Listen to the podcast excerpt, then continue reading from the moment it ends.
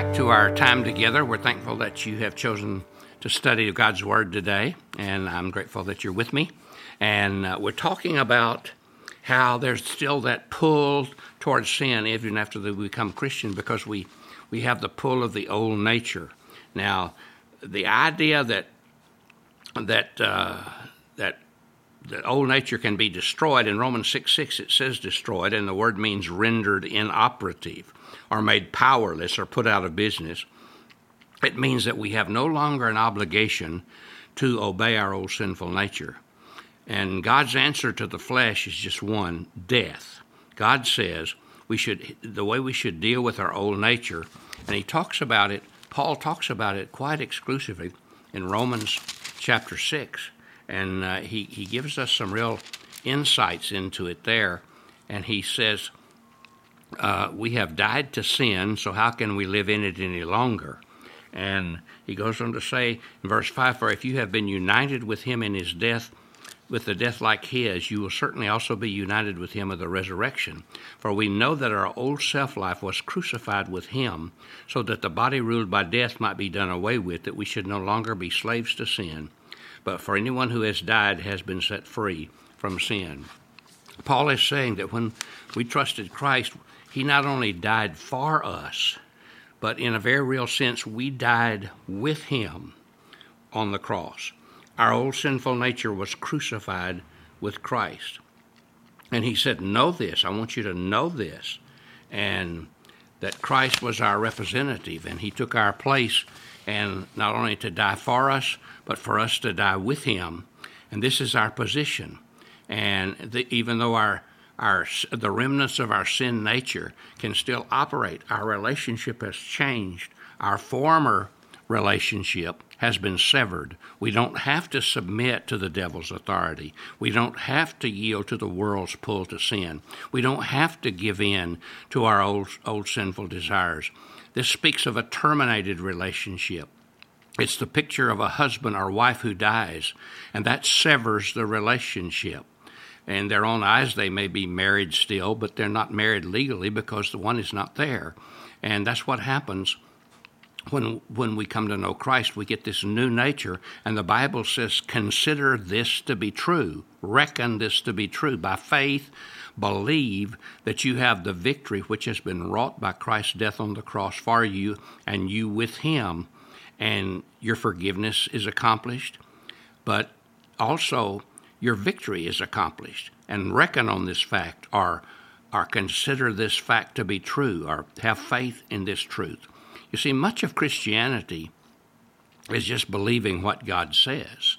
And sometimes it's hard to understand what God says. Sometimes it's hard to fathom that it's true what God says. But if I believe what God says, I can experience what God says in my life.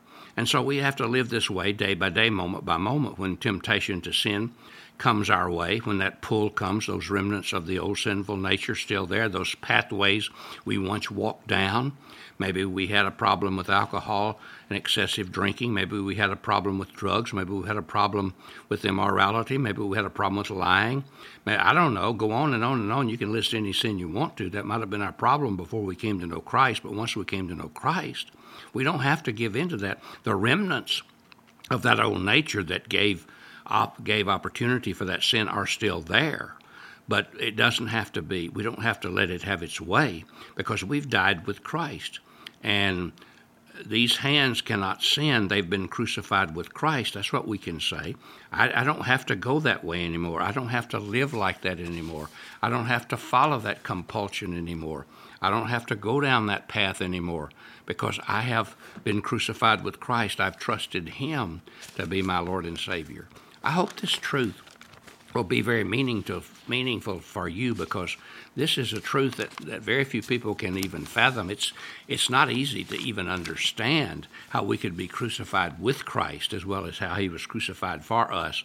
But we don't have to understand it. All we have to do is believe it.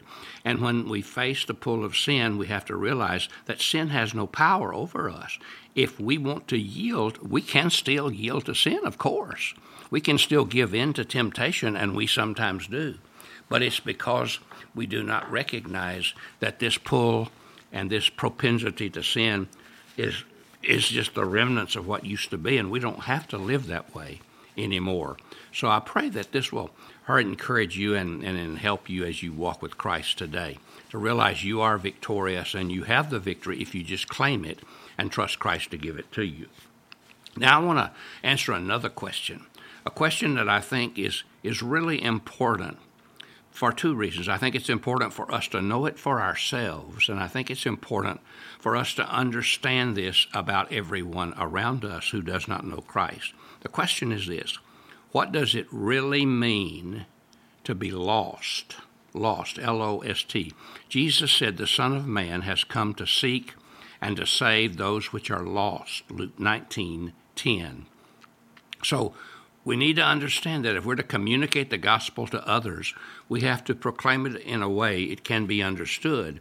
This involves, first of all, that we ourselves know what we're talking about. We understand it for ourselves. We understand the facts of the gospel for ourselves. We have come to grips with it, and now we can share with others the importance of having a personal relationship with Christ and, and how what Christ has done on the cross meets our deepest need. And what do we mean by being lost? Well, we all know uh, what the word lost itself means. Uh, it means to be separated from someone, physical lostness, and we can visualize a person who loses his way or is shut off from home. Uh, I remember when I was a little kid, my mom and I were in a big department store, and I got lost from her and it was a really sinking feeling. I can still remember that feeling until I found her because I didn't know where she was. I was lost. And to be found is special and it's a privilege. But also, we, we hate for anything that we have to be lost. Sometimes uh, we, we lose something special to us a ring, a watch, a billfold. And when something is lost, it's, it's a difficult thing and we don't like it. And Jesus told three stories about that. He told the story, you remember, about the sheep that was lost and how the shepherd went out to find, even though there were 99 in the fold, he didn't stay in the fold. He went after the one that was lost. And that's what God does for us because he knows we're without direction. And he often talks about us being sheep without a shepherd. Then he talks about the coin that was lost and how the woman completely turned her house upside down until she found she had 10 coins. One of them was lost. She still had nine, but she wasn't satisfied until she found the other one. And the Bible said there's, there's far greater celebration in heaven over one lost person who comes into Christ, in Christ than anything else. And the word for lost in Luke 19:10 signifies a condition of grave peril, yet with the prospect of recovery. In other words, even though this is true, there's a possibility that the person is not going to remain in that condition. And, and, then he describes what it really means to be lost in the book of Ephesians, chapter 2. And I want us to look at that because I think that will help us to, to understand it better than anywhere else. And, and when you think about a person being lost, you need to, to recognize that there are certain things about it. Now, we don't use that term much today in the church or in preaching, but it's still a good it's still a good biblical word because the Bible uses it, and the Bible uses it to help us understand what it really what it really does mean. Now, uh, I want to look at several several things about that, and uh, just uh, first of all, Lost means to be spiritually dead. We find this in Ephesians. For there he, I'm sorry, he says in verse one of chapter two, as you, you were dead in your trespasses and sins in which you used to live when you followed the ways of this world and of the ruler of the kingdom of the air, the spirit who's now at work in those who are disobedient. He's saying that we were dead toward God. Paul saw the world as a great cemetery and he saw over every home and every heart without Christ dead in trespasses and sin. The last the lost person is a person who is lifeless toward God. He has no sense to comprehend spiritual things. Neither has eye to see, ear to hear, the power to feel. Paul is saying, beyond all human power and strength, there's nothing there to resurrect that person. There's nothing there to bring that person to knowledge except God reaching down through His Spirit to pull at us and speak to us and cause us to see that. Now, the truth of this is unconsciousness is a characteristic of death. And it's amazing as you look at people today how blinded they are in their minds, the Bible says. And it's because they're dead in Christ. And there's inactivity. A person who's dead has no, their talents and, and, and best abilities are, are dead toward God, and there's decay. There's nothing good or worthy about us without Christ. And the Bible says we're dead in sin, and the word is hamartia in the Greek, and it's a, it's a shooting word for the for the archer who has his bow and arrow, and he and he pictures uh, a target out there of some kind. Maybe even has a bullseye, and he aims and he shoots.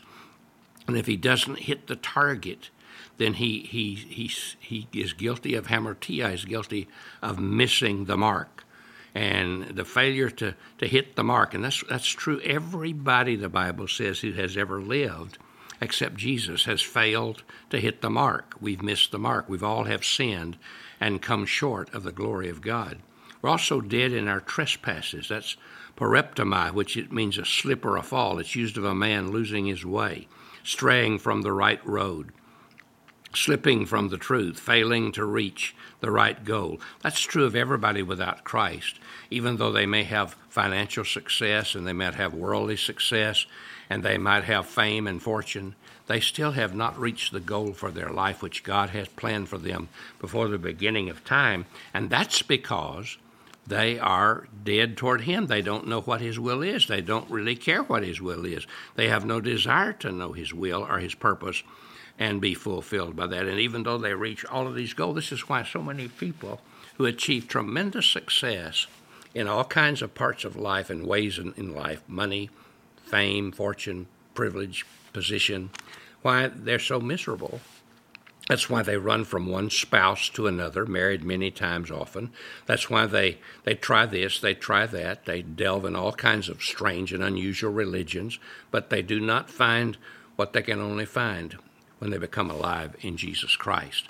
And that's what really does matter. Now, we're going to pick that up tomorrow, and we're going to talk some more about that, so I hope you'll be with me as we continue to talk about what it really means to be lost. God bless you. Have a great day.